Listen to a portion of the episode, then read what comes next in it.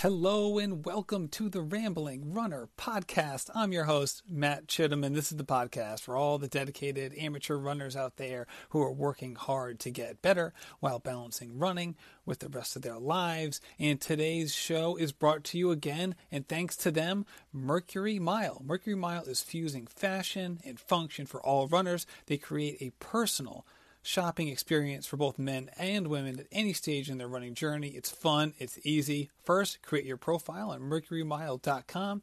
Two, pick a shipping date. And three, receive and explore a curated box of incredible apparel I know I'm reading that, that's their copy, but I'll tell you, it is incredible. I, I wore some of that stuff today on my long run, and uh, the pants were just great, and I would have never picked them out for myself. So uh, I appreciate uh, appreciate Helen who curated my box. So incredible apparel, incredible apparel for from your personal stylist that matches your fit style, and unique running needs. Keep what you love, send back anything that you don't. It's free shipping and free returns as always, and no subscription required. What could be better than that? Try it today at mercurymile.com. And if you use Rambling Runner 10 as your promo code, not only will you save $10, but you're going to help the show too.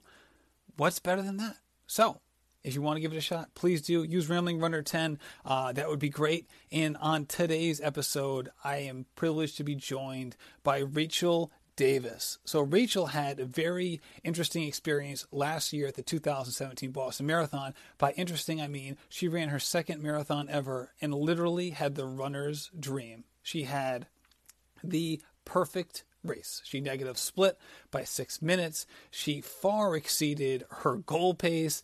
Um, it was only her second marathon, which usually spells disaster for people if you say, hey, this race isn't going to go as, as you expected, you'd usually say that would be a negative thing.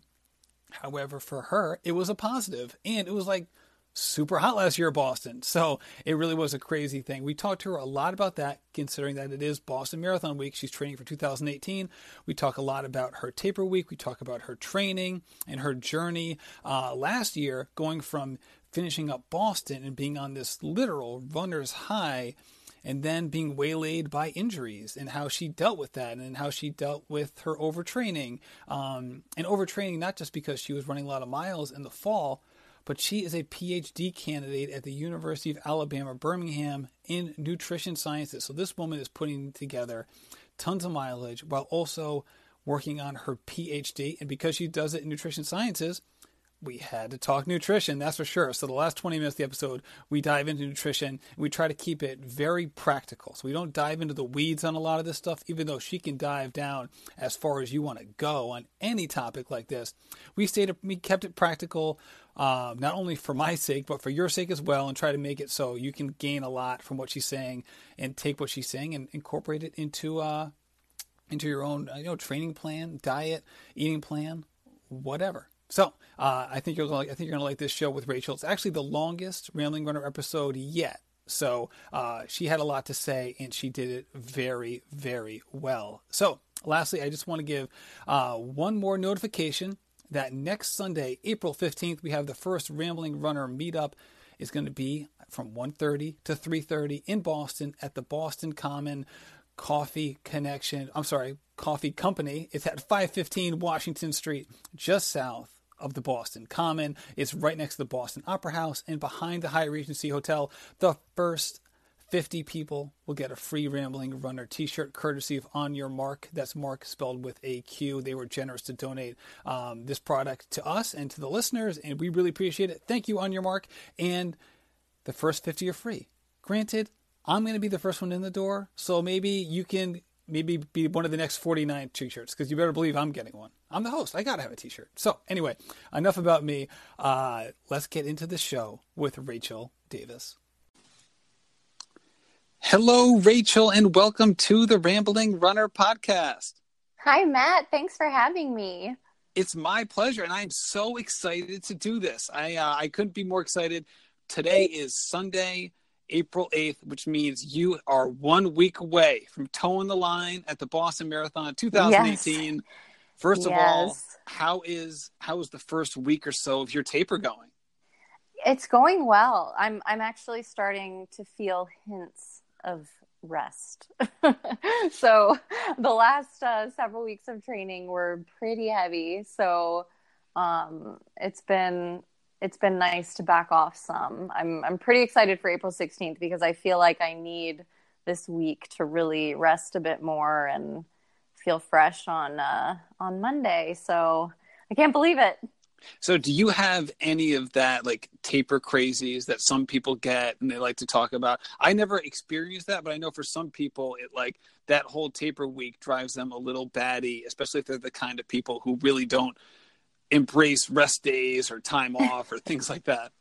For me, for me, the taper crazies are all. It's just this mental battle of evaluating the work and what I've done and where I am and how I'm going to be on race day. I really I have to work hard to kind of shut that down just because you can really make yourself crazy with it. But, you know, right now, I, I mean, I have not actually raced since last year's Boston. Year, it's,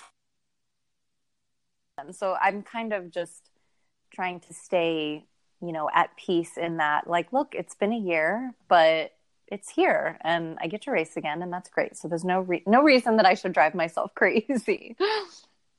yeah, exactly. I can't wait to talk to you about that that year away from racing. I know you dropped mm-hmm. a, a 10k that you kind of treated as a practice run. Uh, so to speak, um, mm-hmm. and we, we certainly can talk about that too. And and when you're so say this week leading into the marathon, I know for me, when I I've done two, two marathons, so I don't have as much experience as a lot of people. But that taper week, that last week, I felt like I was constantly comparing how I felt to how I thought I would feel in taper week or hoped mm-hmm. I would mm-hmm. feel, and keep saying to myself like, "Wait, am I feeling as rested as my coach said I would, or is that as I believed I would feel?" Right.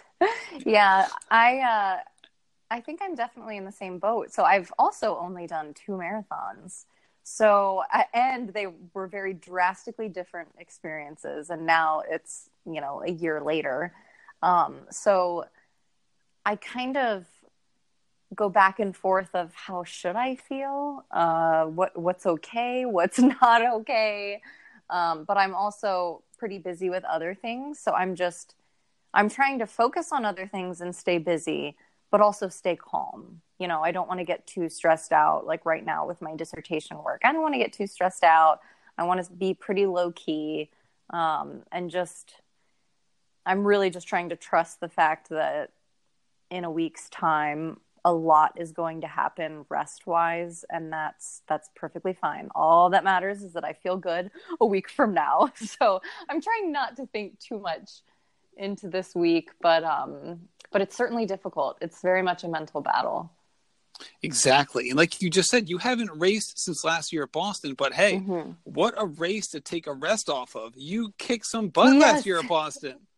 last year, yeah, last year was it was certainly a dream. Um, so my first marathon was September 2016. I ran the Air Force Marathon and I had no idea what to expect, but I was actually able to just break 3 hours so I ran a 258 there and um you know, I was pretty shocked, but but it was great and I you know, I kind of fell in love with the marathon off of that, qualified for Boston, but then Boston was very much a surprise. I was I was kind of hoping to PR, maybe run around 255ish, and I ended up running a 248 with like a six minute negative split between the first half and the second half. So last year's Boston was very, very special. And would you say that you went in there with kind of like the 255 as either the projection or the goal or however you want to say it? Was that the, the time that you were kind of training towards, or was that your was that the time that you kind of identified after you saw the weather report and saw, and saw how hot it was going to be? so I that was kind of the time that I had identified in training. I, you know, I, I thought, okay, Boston, it's not the easiest course and, you know, who knows what the weather will be like, but it's funny. It was hot, but I, I never, the only time I kind of panicked about the weather was probably somewhere in the second to third mile of the race itself. Like it was, you know, I was worried about the weather, but I didn't find myself too fixated on it, which maybe that's just because I live in Alabama. But um but it was really that 255 I just I thought that I could PR and training had gone well, so I thought, well, I'll just go out there and I I think that was 640s just under 640 pace or something would have been sub 255 but um but it just ended up you know i started on that pace and slowly just kind of chipped away at the pace. And then uh, once i hit the half i honestly it was just as much of a shock to me as it was to everyone else. That that negative split was not planned. I it i mean i couldn't believe it when you know i was at mile 23 through the finish and i was going like 545 pace or something something outrageous that i had never done in my life. And so i was crying and it was it was certainly it was certainly a surprise. Um so, so I, you yeah you like lived the the runner's dream. Like you had like you had like that a completely out of the box performance and did it at, at Boston at the Boston Marathon, which mm-hmm. is like mm-hmm. the ideal for like everybody, which is which really is remarkable. And and like I want to just take you back to some of that because I feel like it's it sounds like easy breezy when you when you recap it, but obviously when you're going through it, first of all, no marathon's easy. Mm-hmm. Like, like yeah. let's just like throw that caveat out there, and then oh certainly also, also like so the first half of the race, you're running your your normal goal pace. So internally, what was the decision making process for you when you were trying to decide when and how much to speed up? You know, there was there was never a point this sounds crazy but it it just kind of happened i mean i i was just very much in tune with how i was feeling and i went into the race telling myself it's very hot and I'm going to take in more fuel than I think I need. So I I mean any chance that I could get to water, Gatorade, you know, there were times where I really wanted water and I would get Gatorade or I really wanted Gatorade and I would get water and it didn't matter what cup I picked up, I was going to put it in. I fueled well and that really that really helped. There was never this conscious decision of okay, you know, I feel good here. Let's see if I can drop it. Let's see if I can drop it. I was just kind of rolling with the pace and it steadily dropped. Um, the fueling certainly helped. And I mean, the Boston crowds. I mean, last year the weather was perfection for spectators. so I'm assuming it's like that every year. I don't know. That was my first Boston. But let me put this way, Rachel. Rachel, I live in Rhode Island. On Friday at work, it was snowing. Oh my gosh. All right. I took I took a little like ah. boomerang on Instagram and I was like, You've got to be kidding me. It was right. snowing on my lunch break and it was like I had to push my tempo run onto the treadmill. Oh my gosh. But yeah, I'm sure next Monday will be great. With that, with that being said. yeah. So so last year, I mean, the the spectators, it was just to feed off of that and you know, Birmingham where I live, so I live in Birmingham, Alabama, and the location that I live in is very hilly. So, fortunately, I am always running hills. So, the hills were not, I was able to handle the hills. My pace was still dropping amazingly, but um, I think that was certainly because of all the hill work um, that I'd done prior to. But, you know, it was really, it was, it was truly just one of those magical races that you have no idea what you're actually capable of. And you know i guess i guess an indication just before that um, so i'd run a 10k and um, about four or five weeks before boston last year. And um, i dropped a 3610 which i was shocked. Um, i was very wow. very happy but i was i was pretty shocked because i was pretty steady I think upper 540s the entire time. It was very steady. Um, and that's just something I'd never done before. So I think just from the fall, following my first marathon, um, I had a really nice build, a lot of good stability. Um, the only break that I had, I did take two weeks completely off that December because of my wedding and honeymoon. so I just, I didn't worry about running at all during that time. But then I went right into Boston training and everything was very consistent. So it was, you know, that was probably the case of me tapping into this um, potential, I guess, that I hadn't before. You know, I've been a competitive runner for a long time, but I was actually a sprinter in college. So the distance running right. is um, somewhat new in the last few years. Yeah. So when you have that 248, you know, once you've kind of decompressed from the race, you're a couple weeks out. Were you? I know you're coached by James McKirdy now. Were you being coached by him then? No. So actually, I just um, joined McKirdy trained. Uh, I think it was in January. It was January or February this year.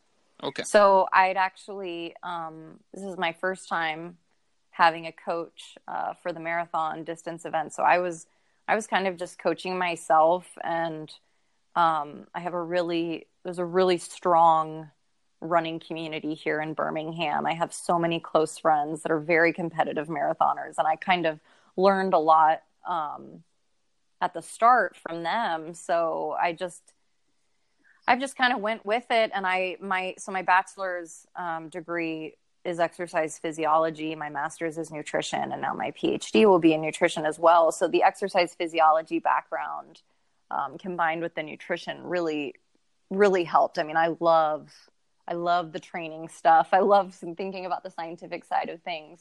So I think that that certainly helped in me coaching myself. But at some point, you know, you can only play coach and athlete for so long. And for someone like me, you know, I can be very type A, controlling with things and, you know, the way we plan things out, just like in my research and my PhD program, there's just the planning and you plan all these things, you expect these certain results, but it just, it just doesn't quite work that way with running. There isn't, there isn't a formula, you know, do A, B, and C and, this is what you get. It just doesn't work that way. So that was why after a pretty difficult year away, um, I was like, you know what? It's time to get a coach. And that it's been really great to just trust and have that pressure kind of taken off. So, so it's, it's been good. It's been very good so far.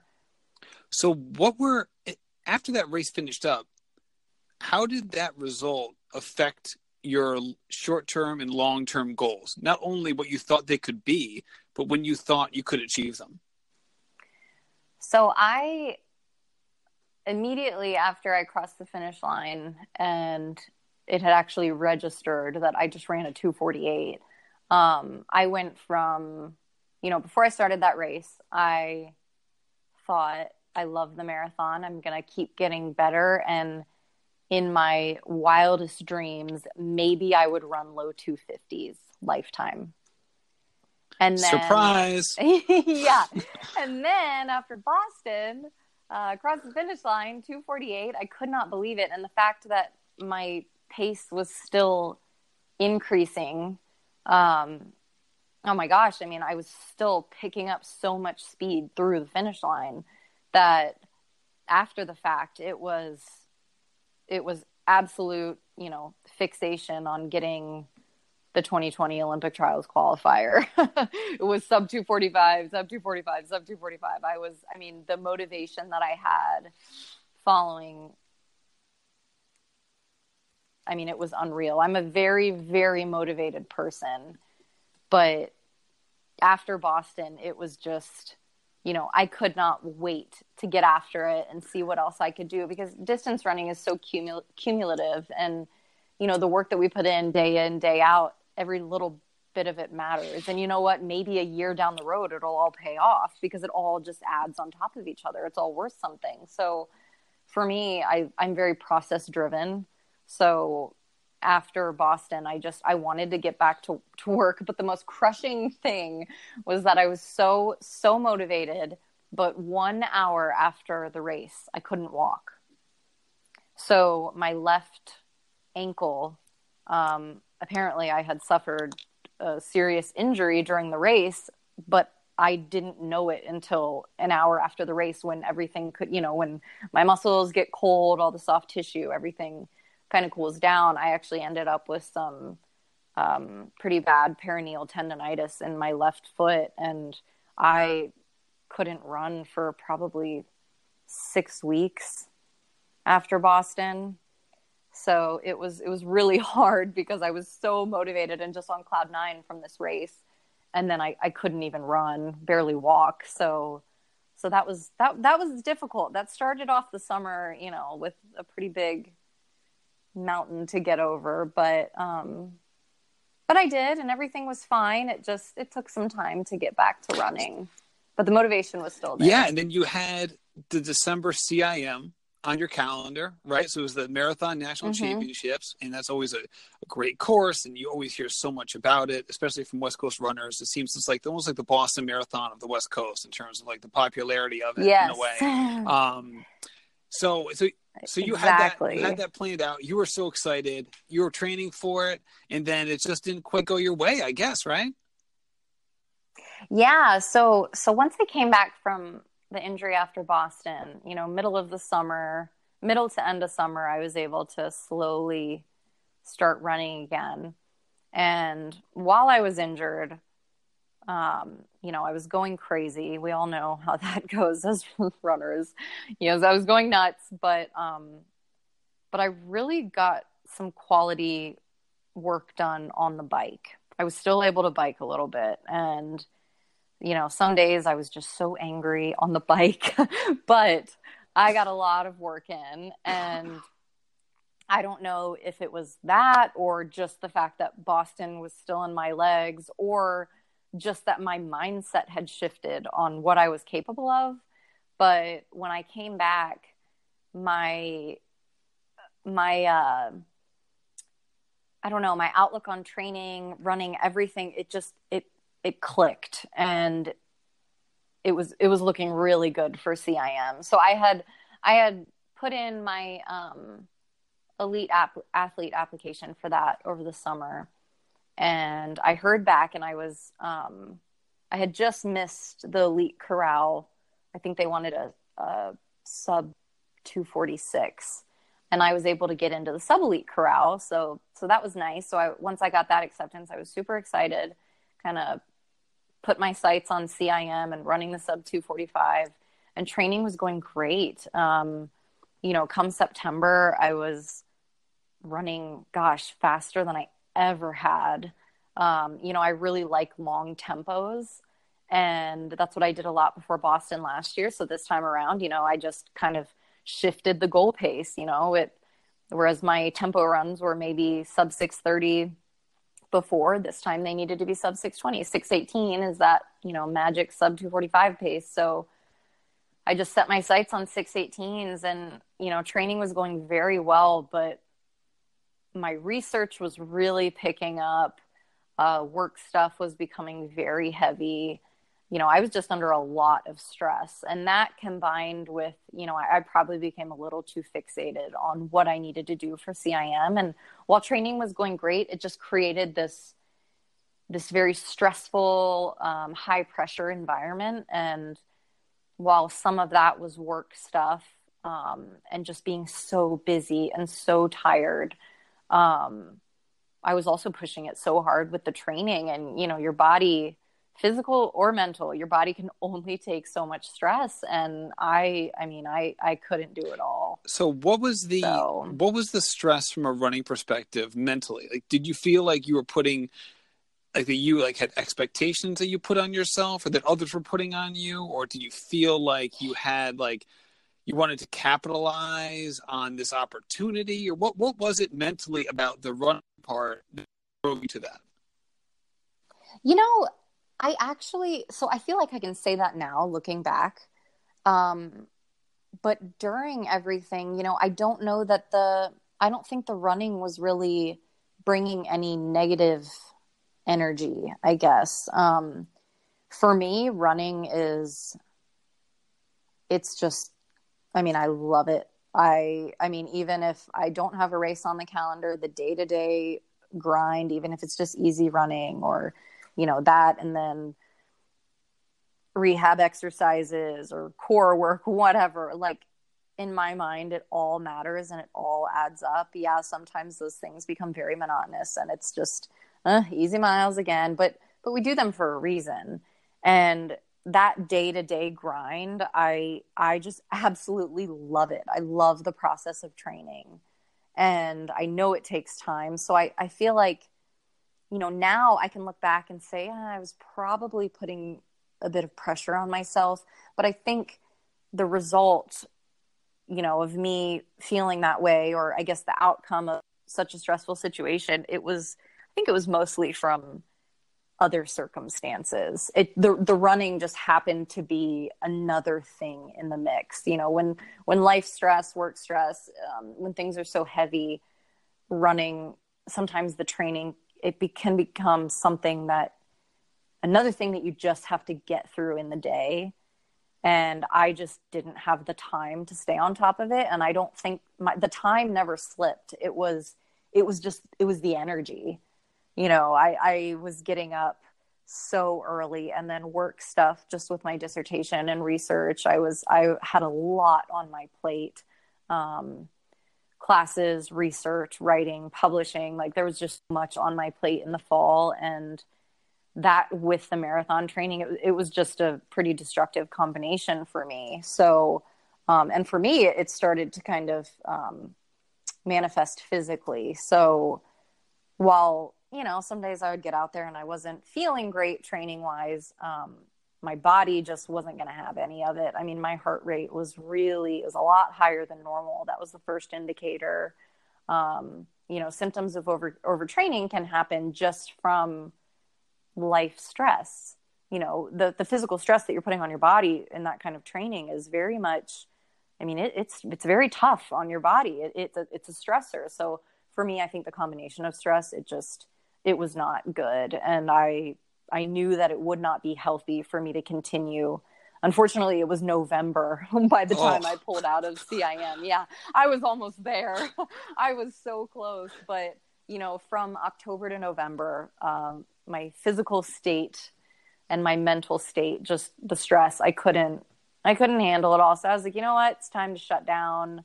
Um, it's time to shut down. well, there you go. Well, good for you for having the yeah. self awareness to see it. For those of you who don't know, CIM is the first weekend in December. So to hear you say like you basically yeah. marathon training like a week before your oh. taper, oh. it was like yeah, it was pretty it wild. Was, it was rough, and and you could I you know looking back on my training log and just remembering how I felt, you know, there were times where the workouts just slowly started to deteriorate, and it wasn't this you know, it wasn't this feeling of like, oh, I'm still working hard, everything's okay, but I'm just not hitting my times. It was, I mean, if anyone has experienced overtraining, um, you know, overtraining doesn't always mean you just push too hard. You just ran yourself into the ground. You know, life stress, other circumstances can contribute. And for me, it was, you know, my, it was a lot of stressful situations with work and personal situations and, it just that combined with the training was too much. And it was very important for me to know that you know this isn't healthy on my body. And you know i'm not going to go and I, at that point i didn't think i was going to go and be able to run a sub 245 just because my body was really done with the training. I mean I, my it, the heart rate spikes that i had was was pretty pretty crazy. I was like this is not right. This is not normal. But for me, I just needed to shut down. And fortunately, I was able to do that with my um, my work as well. And right, I had a research project that was ending, and by the second week of December, I was able to take about five weeks off. And um, my husband, we just, you know, the two of us, we packed up and we went. We visited family. We spent some time in the mountains. We had a really nice uh, reset, and that that was really important. And sometimes you need that, and you know you can't be in peak shape all the time, and life stuff can sometimes get in the way. So that was that was really why um, I guess the second half of this last year I wasn't racing so much, but um, you know my build up to Boston and joining McKirdy trained, working with James, it's been it's been really great because I've really been able to relax and enjoy running again and my work everything um, is kind of back in line now i guess apparently some of this stress is normal for a dissertation. I, I didn't realize, but but everyone around me in my program, they've been saying the same thing. Many of my mentors, they're like, "This is normal." Many a times, people need some time off in the middle of their dissertation. so, but I'm happy to be back, and I'm happy to be loving running again, and I'm I'm excited to race again. It's it's been a long time. And you brought up a great point when you're talking about overtraining that. It, your life is not siloed from the other aspects of your life. And if right. you have a bunch of things going on, you know, that's kind of like the whole nature of this podcast, talk about people who are doing just that, who are balancing running with the rest right. of their lives. And that's a big thing. And I was talking to uh, Audrey Springer a couple weeks ago. I actually just put out the podcast this morning with her. Mm-hmm. And she had interesting things. She was training for a marathon, and you know, she was like six or eight weeks into the training plan and she just wasn't feeling it. No, she had run a marathon before, so she was able to compare and contrast like how she'd felt in, in previous mm-hmm. marathons. And she just like wasn't excited about any of it.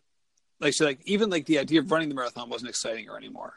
So she's like, yeah. what am I doing here? Like, doesn't make any sense. So she just did, she just like changed course. So she was like, screw it. I'm just going to train for the Knoxville half marathon which was going to be like one of her her training races leading up to the marathon. Mm-hmm. She's like, I'm just going to make that the race. So she like ditched the marathon yeah. plan, cut back, and then like ran a half marathon PR and was like ecstatic about her training. And it was like like That's that little great. shift was enough. And obviously, some people need to approach their overtraining in different ways and it's a very personalized thing but i think you bring up a good point that you at least had the self-awareness to notice that it was going on you were checking your heart rate and you were, you were able to evaluate the rest of your life as well and say hell, it's coming from these these couple of different factors and then you know able to, to adjust and then five weeks later five weeks later you know here you go back into marathon training. Absolutely. Yeah absolutely. It it i think it can be very difficult to be that with yourself, um, yourself as an athlete, how you're feeling physically, mentally, being in tune with how those sides of your life are very much intertwined. Um, it's it's difficult. Um, it's very very difficult, but you know, and I and I'm the type of athlete that when it comes to training, if if anything, I will work too hard, and that that brings up the difficulty of not having a coach and really trying, you know, to do something and train heavily like that. That's where it becomes very difficult because sometimes i i would kind of think okay is this how i should be feeling? You know this doesn't feel great but i think i can push through. Whereas you know a couple times throughout this training cycle with james we'll talk and he's like, no, no, we'll we'll cut this, we'll do this. Um, I think this will be better, and uh, you know, we're kind of going back and forth discussing, and and he's like, hey, this is why you have a coach.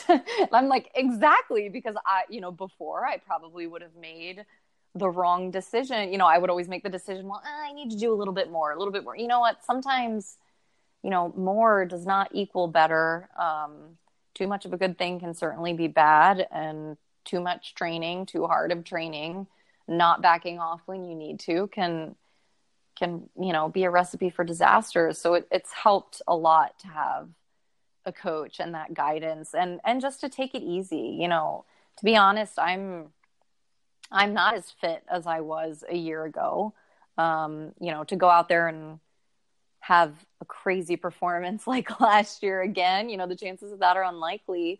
I think i do have a chance to pr but it it it'll be, you know, it would probably be a a tough tough race and I'll really have to push um, to get that out of myself. Whereas last year, you know, I, I had such a lower expectation than what I was actually capable of. And that's why the situation turned out like it was. That's why I had that magical race. But, you know, now it's, I still have a lot of work to do. Um, but I'm really excited for what the next year is going to bring. You know, whenever I have that race, hopefully CIM this year to go after that trials qualifier, you know, it's all this time is worth it. You know, you can't rush the process. You can't rush fitness. And for me, it's something that I may have to redevelop develop in some areas and that, that's okay. So but I, but I am really excited for Boston. Whatever it's going to bring, I'm going to, you know, give it all that I can. And I'm really excited. And I think once I get back there, it's going to bring back a lot of excitement and just remembering last year. And um, it's just hard to believe that a whole year has passed. But but it'll be great. Hopefully, we'll have cooler temps this year, though. right, right. Well, it's funny how you mentioned before that you love the long tempos, and that was the part of the training that you really enjoyed um, the, the, at least at least one of the major mm-hmm. workouts that you really enjoyed doing in the build up. And the reason I thought that was surprising is considering your background as a 400 meter in college, an 800 meter runner, the long tempos, I would have thought were going to be like the exact opposite. You'd be like, yeah. no, that is the, that that is what I do not want to do. Can we just do three by two mile? Like that would be much better right. for me. Um, but so I was going to ask you about just you know the conversion from short to middle distance to marathon, but it sounds as if like that that quality you just mentioned, that kind of like continuous drive to improve and do mm-hmm. more. Do you think like did you have the self awareness to say, hey, I have this built in, maybe marathons for me, or do you think that just happened to be like I guess a happy coincidence that like you end up wanting to do the marathon and you had these kind of uh already built in positive characteristics that helped you in that training?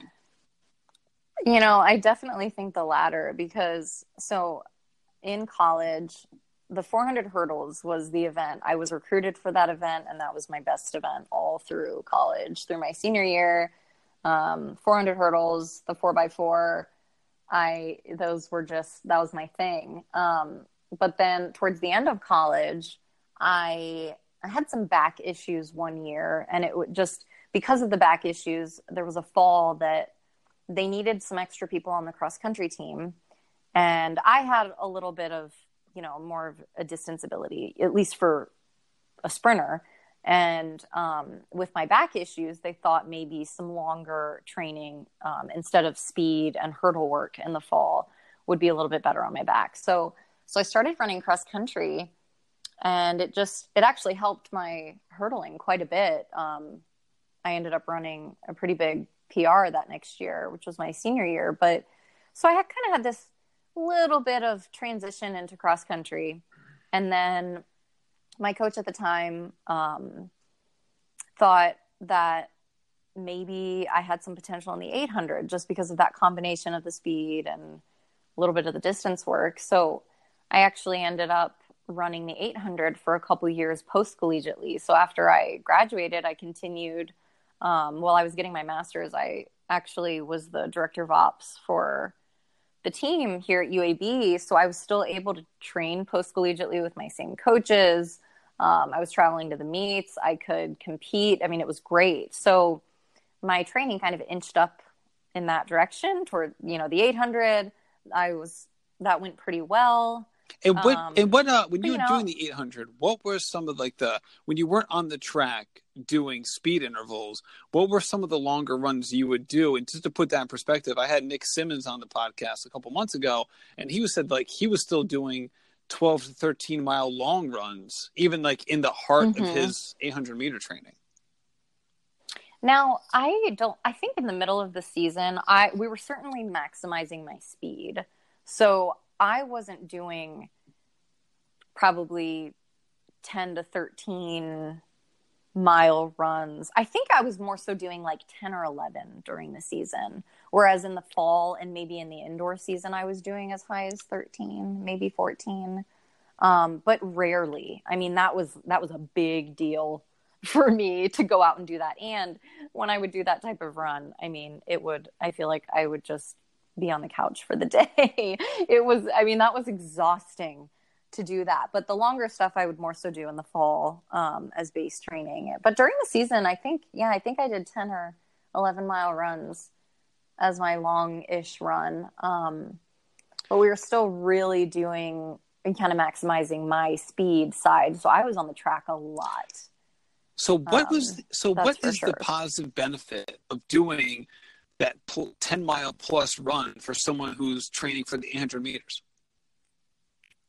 You know, there's still the or the 800 is not purely anaerobic. There's, I mean, there's a large speed component, but having that base, having that strength, um, I mean, that was such a big, big player for me. Um, you know, I had the speed, but it was that the more aerobic fitness, that development that I really needed to add in. And I, the longer runs, the cross country seasons before um, the outdoor, the indoor and outdoor season, that really, really helped me. I mean, I, the first year that I ran cross country, taking it back to the 400 hurdles, I, you know, I was pretty speedy with the hurdles, but after running cross country and keeping some mileage in there and running, um, I had during the indoor season, I ran the 800 a little bit. My final outdoor season, I mean, that was the year that I ended up running 58 in the 400 meter hurdles. Whoa. And that was after that was after the cross country season. And I, I mean, I there was a lot of back and forth of, oh, is this going to make this might make you slower? You know, you're doing too much longer stuff. But I wasn't out there training like the you know best 5k and 10k runners on our team. I was still hammering the speed work, but that like there's there's magic in that combination. And if you look at you know the best of the best at the 800 meters in the US, I mean, these athletes are they are incredible on both ends of the spectrum. So I think really maximizing both of those systems, it's for those events and sometimes it's overlooked, but I mean, when we look at how fast the 800 is now, I guess we want to more so lean towards the speed side, but that base is it can be extremely beneficial. The reason I bring that up and I, I love how you how you dove into that completely, is that even for me, so I usually do the 5K, and there's plenty of people who are listening to mm-hmm. this will who will do the shorter the shorter runs, not shorter runs. I'm sorry, the shorter races, and they might say like, why do I have to run 10 to 12 miles, be on my feet for an hour and a half, two hours? Like my race is like so much shorter than this. How can this possibly be like that mm-hmm. big of a deal? And like I know, hey, guilty as charged. I know I've thought that in the past about my own training, usually on days where I don't want to go running. Um, but that's, mm-hmm. a, that's a whole nother. Hey, we all go right? there. We all that, go That's there, a whole other story. But it's so interesting to hear you say that because it, if it has that big of an impact on a 400 meter, 800 meter runner, obviously it's going to have an impact on someone running a 5K or a 10K. I mean, forget 10K, that's obvious, but even a 5K. Um, I think that that really brings it home for me, you know, why these very long aerobic easy runs can can be so instrumental in helping to improve even people who are who are trying to uh to gain speed. Absolutely. You know, it's it I, th- I think it's it's certainly a common misconception when you look at mileage and then maybe a speed athlete and it's like this this doesn't make sense but it also it is very individualized but generally speaking you know in these events where you can kind of maximize both ends of the spectrum. Like i said you know there's a time and a place for the long slow distance but then there's a time and a place for the speed work. And especially you know now that my perspective has so shifted since i run the marathon now it's like gosh the 5k it's so speedy and it's so short and you know 3.1 miles of just agony because it's so fast but it's but it's so true. I mean the speed work there there is a place for it but the long you know the longer work is just as important so it's you know truly when you look at these athletes i mean brenda martinez other big time 800 meter runners i mean they are so you know so worked on both ends of that spectrum. You know, they are so fast with the shorter stuff, but these long runs and long tempos that they're doing, um, you know, they have to, they're very, very good at the, you know, 1500 meters and usually very good, even up to 5K. So it's just, it's very interesting. You know, athletes are different. It depends on the background. I, but for me, you know, I was a 400 meter hurdler that really came from the strength side.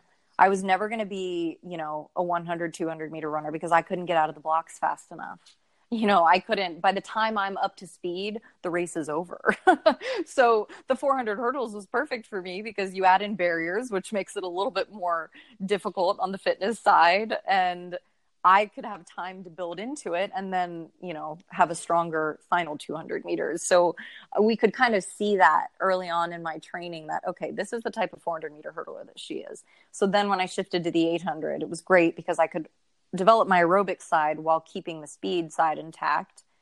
And that made me even better, you know, with the 800. And, and then after that, it just, at some point, you know, my time on the track had to end. I wasn't I wasn't going anywhere with it. Um, I wasn't getting much faster, but it was also difficult with my lifestyle. Um, my master's was when I really started getting into the research. My thesis work was very heavy, and then that transitioned into my dissertation work um, because it's the the same program at UAB. It's the Nutrition Sciences PhD program. So as I transitioned to that, the technical work of the track was just it was, it was too difficult and it just didn't fit my lifestyle anymore. So naturally, I transitioned to the longer stuff on the way. I met some incredible friends who are now my, you know, training partners.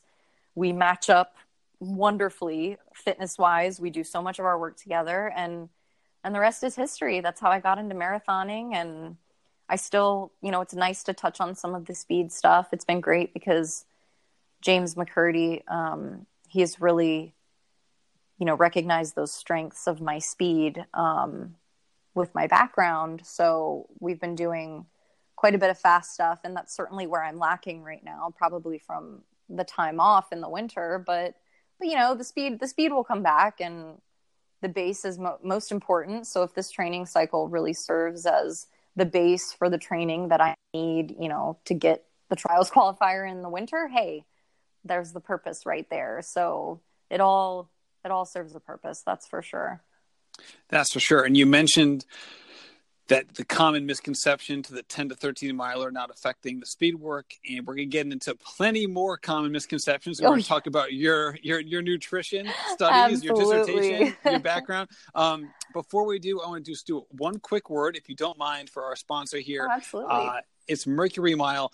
See you're busy rachel. You're running your dissertation your marathon training. You're doing all this stuff. I'm busy. I got two crazy kids running around. One thing that i don't have any time for is shopping frankly so i really appreciate mercury mile sponsoring this show they're a service that will send you out a box with curated running gear and apparel if you don't like anything, you just send it back. And the reason I love it, frankly, is it just saves me time. I feel like Mercury Mile for me, I'm not buying gear, I'm buying time because shoot, tomorrow I'm running a long run. I'm doing it on a Monday morning, which, which stinks because I'm doing it before work.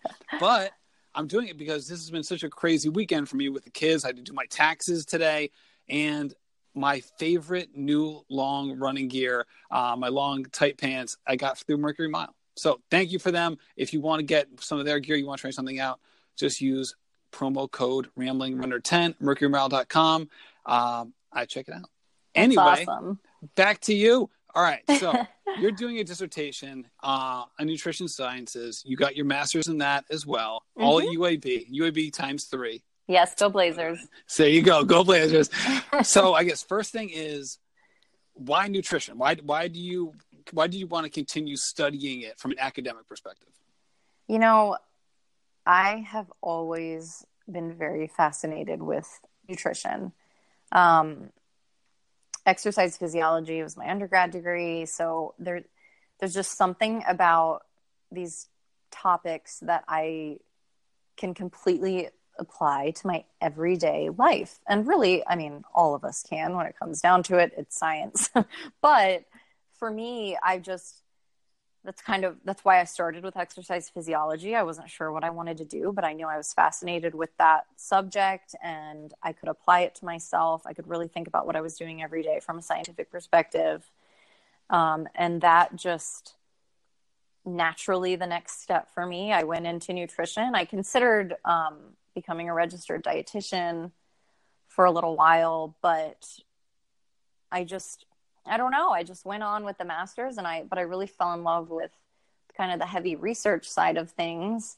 Um, and I really, I didn't really want to get into the clinical stuff, but I, I wanted to study, you know, the nutritional biochemistry of things and what's actually happening in our bodies and why, you know, certain macronutrients are so important, why all of them are so important. Um, uh, to me, that was just fascinating. So I just continued on, and now here I am, almost almost at the end of the road of schooling. But I I just love it because I am constantly applying it to my training every day, just general nutrition, day to day fueling. Um, it's something that it just makes perfect sense with you know the workload that i'm putting on my body with marathon training and especially with marathon training and marathoning i mean the nutrition component is is crucial. So um so you know it just kind of just one of those things where i just i just kept going and and now i'm finally almost done but it has certainly paid off that's for sure. Almost there. You're only as we, were, as we were saying in our in our pre uh, our pre-recording call that you're going to have kind of like your your post marathon and end of your dissertation combined all at once. You'll you won't even know what to do with all the time that you have. You'll just be you'll be back back to you'll be like be able to the first time in your life you'll be able to watch Netflix. You'll finally right. not be busy. well, unfortunately, um, when I say I'm almost done, I guess to the rest of the world it sounds like yay, she's graduating. Um, but I actually don't graduate until December. But considering I've been working on this for the last four years, this I'm like I am almost done. There's still a bit of work to do this year, but um, I'm I just have this big stepping stone with my dissertation that's uh, happening the end of this month. So once I get through that, it'll be a lot more writing for the rest of the year. At least the heavy research side should be done, but um, but yes, it will be and actually i should be done with everything by august then i officially graduate in december so it's it's going to be a good year it I feels it. like it's you know this month though just because i've been waiting to see the light at the end of the tunnel for so long there you go. And I had a chance to listen to your podcast on the Freedom to Run podcast, uh, mm-hmm. which actually I was a guest on that as well. I think Jeremy does a great job. Shout out to him if he's listening. Yeah, it's um, great. And on that, you mentioned how one of the things for you that you really dive into is like not only with your own research but the reading that you do in the field is really getting into the, like the the nitty gritty of what exactly is happening with dietary choices in your body and the idea of trying to after you figure all that stuff out to get to the point where you can then okay, this is a horrible metaphor, but I guess it's pertinent. to then send it out into the world so that it's easily digestible. I know, roll your eyes right, to, to, all the people who will be reading it. Um, but at the same time, like we've all been there, right? Like I'm there, I'm there nutrition wise. Like when I give it my best effort, and people on this podcast don't want to hear any more about me, like talking about my horrible nutrition. But even in the best of moments, I can be a little confused, and I feel like I'm someone who like tries to be up to date on things. It's easy to be overwhelmed. Um, Absolutely. I, I feel like my nutrition choices when it comes to trying to fuel properly, I feels like I feel like every day when I look at the fridge, it feels like I'm like looking at like the uh, Cheesecake Factory menu. It's like I have like too yes. many choices for my own good, and I don't know even where to turn sometimes. Mm-hmm. No, it's it's um, it's very difficult because most of us, you know, what do we turn to? We turn to the internet, and it's you know, there are people in my area where reading scientific scientific articles is, you know, the daily usual, but to the majority of people, it's like reading another language. It's, I mean, it's those articles, they're just so heavy and, and it, it's just, that's not what people need to sit down and read when they're looking for what's actually going to work nutrition wise. So then, so then on the other end of the spectrum, you have these articles where most of them are not really any, you know, scientific evidence in mind. They're maybe based off of fad diets or the latest trend. And most of those trends are directly linked to weight loss, which in many people's minds automatically equals healthy, which is not always the case. Well, see, I'm so... on a fad. Di- I'm on a fad diet right now, Rachel, because I saw in a post that you said people should eat the rainbow. So I've been eating Skittles every meal since you posted that. Hey, if you saw my uh, Instagram story the other day, I said "eat the rainbow," and I said, "Oh, see, I, I must, I must have swiped so you, before I saw that." So you must have missed that. yeah, exactly.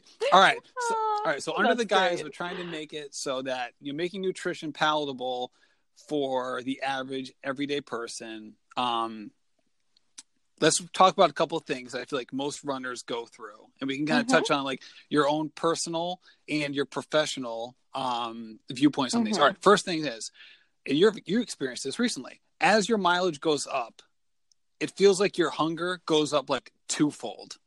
Right. So, how Yes. much of that is just like that's your body craving more food, and how much of that is like maybe you're not eating quite what you should be eating, and that's just like how it manifests itself as like a symptom of that? You know, it's absolutely a combination of the two. And uh, that's kind of going back to what we were talking about before with being in tune with your body. So, the more balanced of a diet that you eat, the more consistent you are with what you're eating.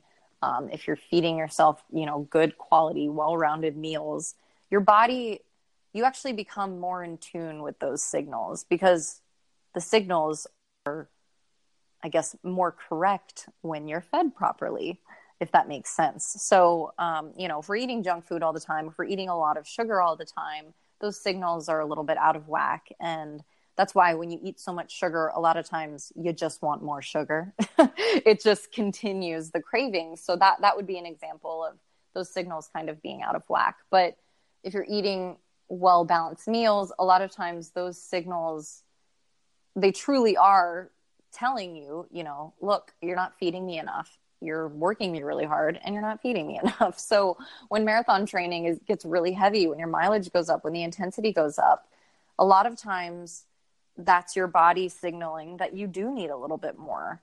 Um, I've certainly been there. I've been in, you know, points in training where my mileage, intensity, everything was really ramping up.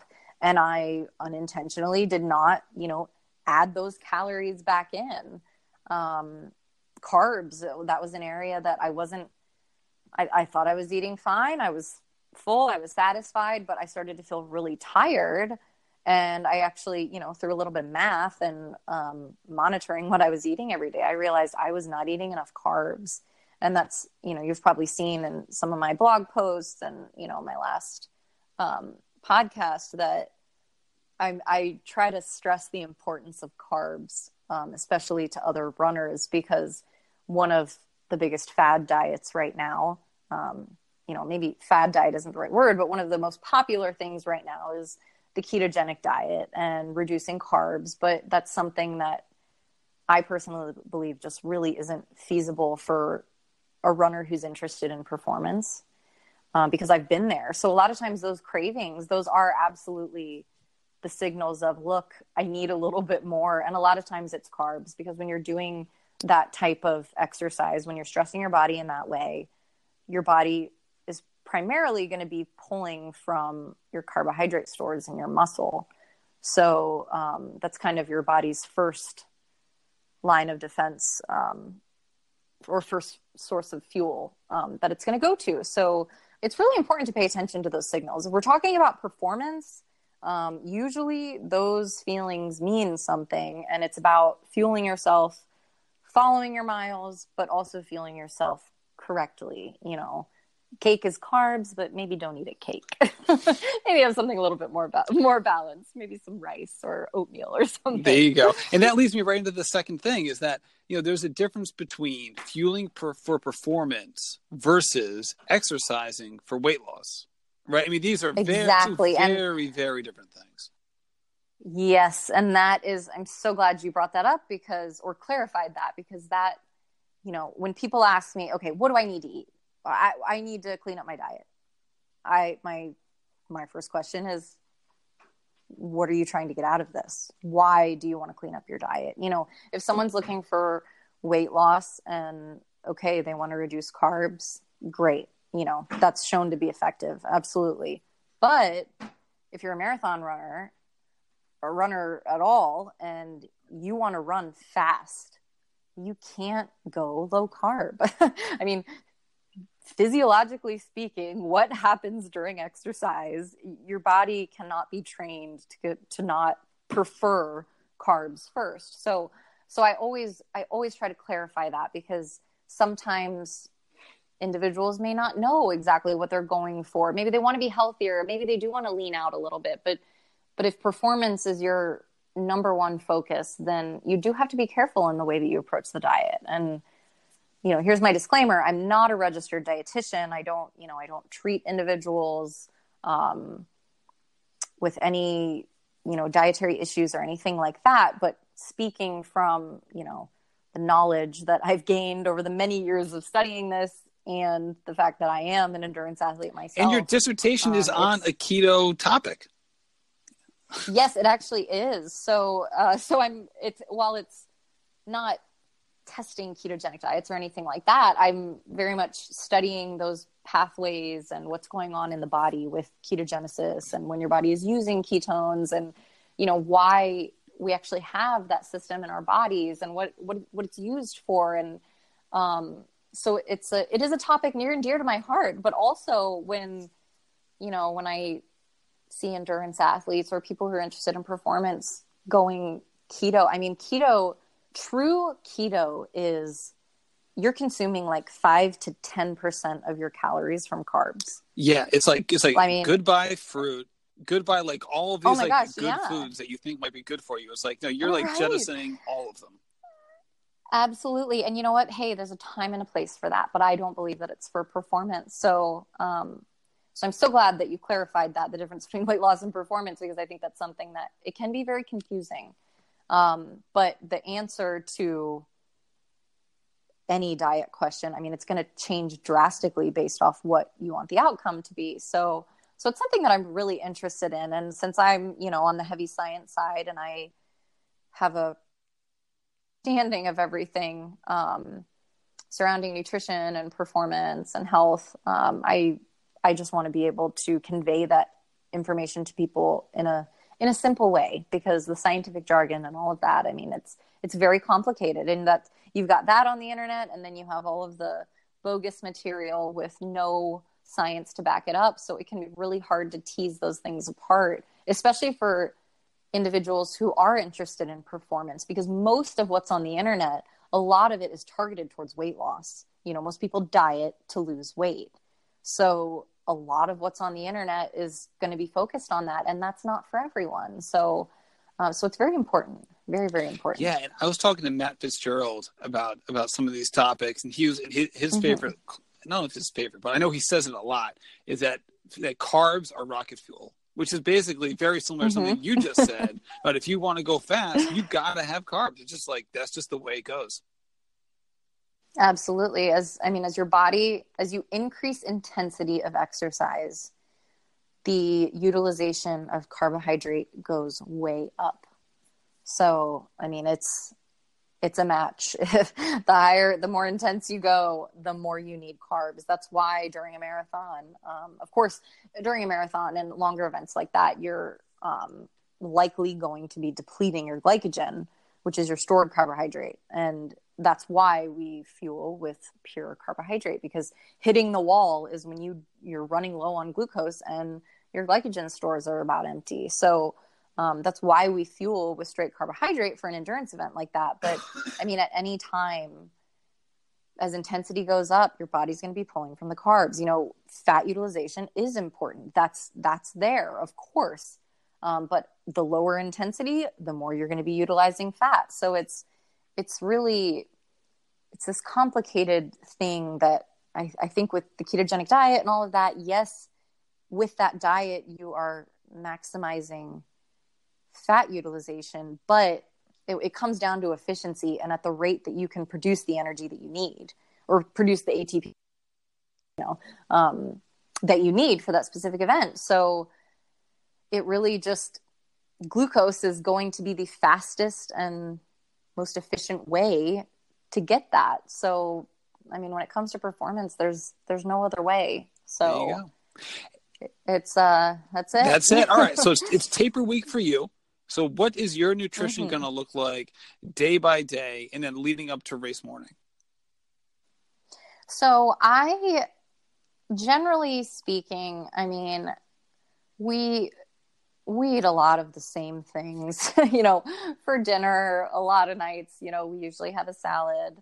Um, we have a salad on the side, of course, um, and then we have a lean protein and a carb source. So, like tonight, we had chicken breast. Usually, cook it different ways. Um, I have lots of sweet potatoes going into the marathon, but I, I, usually eat sweet potatoes. I love sweet potatoes. I love quinoa, um, rice. Bought some jasmine rice for this week. A lot more sweet potatoes. Um, this week, I'll slowly just up my carb intake. So normally I'm consuming a good amount of carbs. Um, I usually have oatmeal in the morning.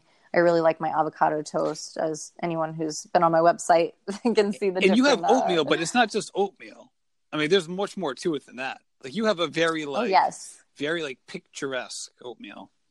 Yes, so you can you can do a lot with oatmeal. So I basically always have plain oats in the house. Usually, it's always going to be plain oats, chia seeds. I really love chia seeds. Um, my classic one is going to be that with peanut butter, honey, and sea salt.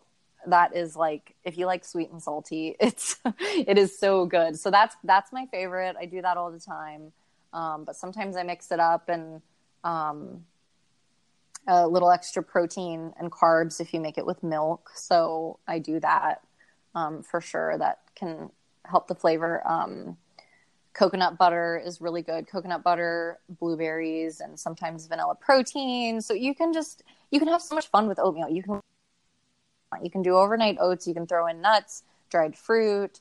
Um, i mean there's just there's so much that you can do. Oatmeal doesn't have to be boring. Um, i don't remember the last time i bought like pre-packaged oatmeal mix or whatever i mean there are just so many things that you can do so i do a lot of oatmeal recipes i'm snacking on a lot of fruit um, lots of fruit, lots of bananas. I'll have one or two, probably two a day this week. Um, like I said, I love the sweet potatoes. Sometimes I'll do like a lentil salad um, at lunch with some sweet potatoes, some avocado. Like I, I usually throw together a lot of fresh things. Um, I cook a lot, but I don't take a ton of time cooking.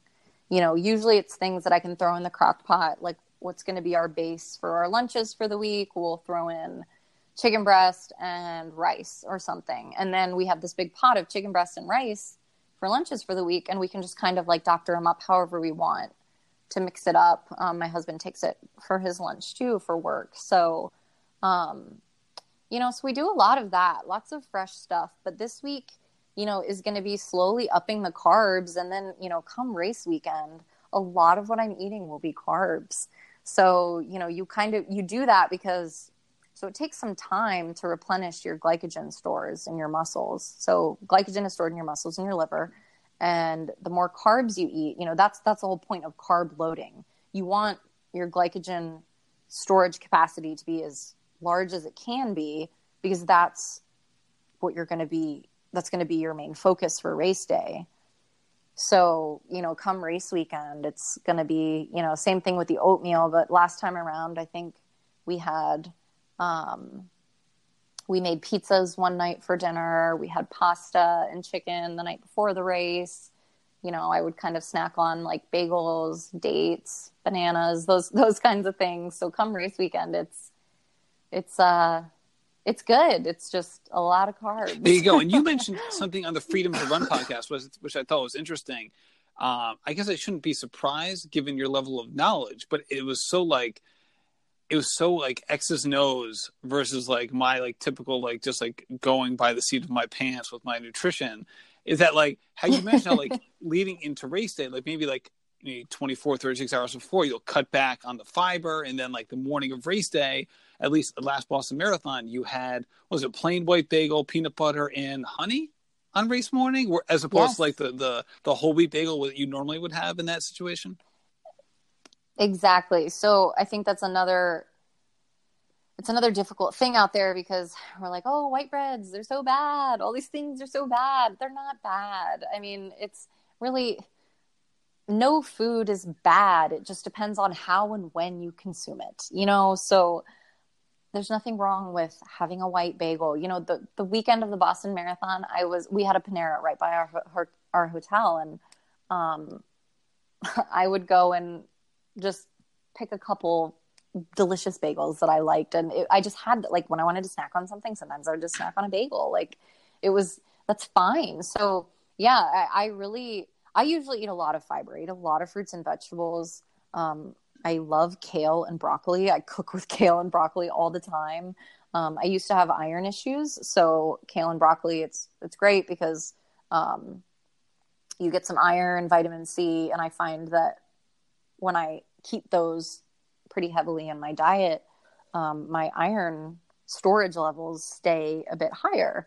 So I try to add those into so many different things. Um, but those are very fibrous vegetables. Um, uh, so since I'm usually eating quite a bit of fiber come race weekend, you know, I I don't really drastically change anything, but as it gets closer to race day, you know, I'm not chowing down on the chia seeds and those types of things because you want things to be easy on your stomach. And for me, you know, putting in fuel, gels, Gatorade, I mean, that can, that in itself, because you're working so hard, your blood flow is trying to go to your muscles, which are working hard, but then you're putting in fuel during the race. So your digestive, you know, the processes are going to be functioning a little bit differently, which is why a lot of us have tummy issues post race or, and you know, as long as it doesn't happen during the race. So if you want to hear eating, those, if you want to hear those, those, stories, I advise you listen to the funny stories episode here at the Rambling. Yeah, yeah. I mean, it's we all all of us runners we know how that goes. So keeping it easy on the stomach is most important. So I think that's totally acceptable. Um, during race weekend, you know, the days leading in. It depends on how your diet normally is. But for me, I I usually have a lot of fiber, so I I like to reduce that a little bit because I want things to be, you know, easy, no tummy issues, stick to what I've been practicing in my long runs, which, you know, I I think I've got my fueling down certainly have it down to a science for Boston. I'd hope so, so Doc. I'm ready. yeah, absolutely. So I just you know, practicing the fueling, keeping it easy. Um, this is probably the best I've ever done this time around with practicing fueling. So um, I was getting up early, having my my usual breakfast, the same, you know, toast or bagel, peanut butter, honey, banana, coffee, plenty of time before, and tried out the fuel. So, so I think I'm all there set. you go. One week away, feeling good best of luck to you, Rachel. I really hope uh, race day goes well for you, and uh, taper week that you're you're about to uh, embark on is uh, how you had planned it out. If someone wants to learn more about you, where can they uh, where can they find you? So I um, you can go to my website, which is fuelbyracheldavis.com. Um, all of my social media accounts are on there. So that's instead of me rattling through all of those. But if you sw- if you search Fuel by Rachel Davis anywhere, um, or go to my website. You can go through Twitter, Facebook, Instagram. But I would say with the running, um, if you're interested in following the nutrition tips, that kind of stuff, I'm definitely most active on Instagram. Right, and I saw you saw you so, pumping up the the Facebook group recently as well. Yes, yes. I just started that. Um, as I'm finishing up my dissertation, I will be transitioning into, um, you know, providing more of the nutrition information um, I'm planning to get into some nutrition consulting. So you can kind of read about my story and plans on there. But that's why I'm kind of slowly starting all of these pages. But for now, I will, I promise to keep them up as best possible with all the fun nutrition and running stuff while I'm slowly but surely finishing up my PhD. There you go. and then you'll then you'll need then you'll have to in, embark on new outlets to write you'll be like you'll be missing the writing yes. so much that you'll be like, all right, thank I goodness know. I started this Facebook group where I can now write two thousand words on adding honey and peanut butter to Oreo. Right. Sorry. Yeah, I'll apologize in advance if I get a little sciency. No, I love it. Break out some of the research. I, I, I, tease, but I love it. I actually, I'm, I'm part of that that Facebook group. I definitely joined it, so I appreciate it. I thank you so much, Rachel. Good it. luck on Monday, and uh, thank you for thank joining you so me. so much. Thank you for having me. This was great. Okay, that'll do it for the Rambling Runner podcast. Thank you so much for listening, and a big shout out to Rachel. Thank you for dropping all this knowledge here on the Rambling Runner podcast, not only about your running, but obviously about nutrition as well. Uh, so, you got about 27 minutes of hearing from uh, an expert in nutrition. So, I know I gained a lot from that. Also, want to say thank you to Mercury Mile. If you want to get up to date stylish stuff for your running uh, running journey, whether that's gear, uh, accessories, or even food. Give Mercury Mile a shot. I definitely recommend it. MercuryMile.com and use Rambling Runner 10 at the promo code to save 10 bucks and to help the show. I really appreciate it. Um, we got the April 15th meetup in Boston, um, just south of the Boston Common at the Boston Common Coffee Company, uh, 1.30 to 3.30. I look forward to seeing you there. And lastly, I usually don't like to pimp this out, but I do like to, to recognize people for doing it. Thank you so much. I got a bunch of iTunes reviews, or I say Apple Podcast reviews last week, um, and I really appreciate that. Thank you so much. It's nice to know that you like the show. Uh, it means a lot to me. Uh, I love doing it, but it's great to hear that you enjoy listening. So thank you so much, and happy running.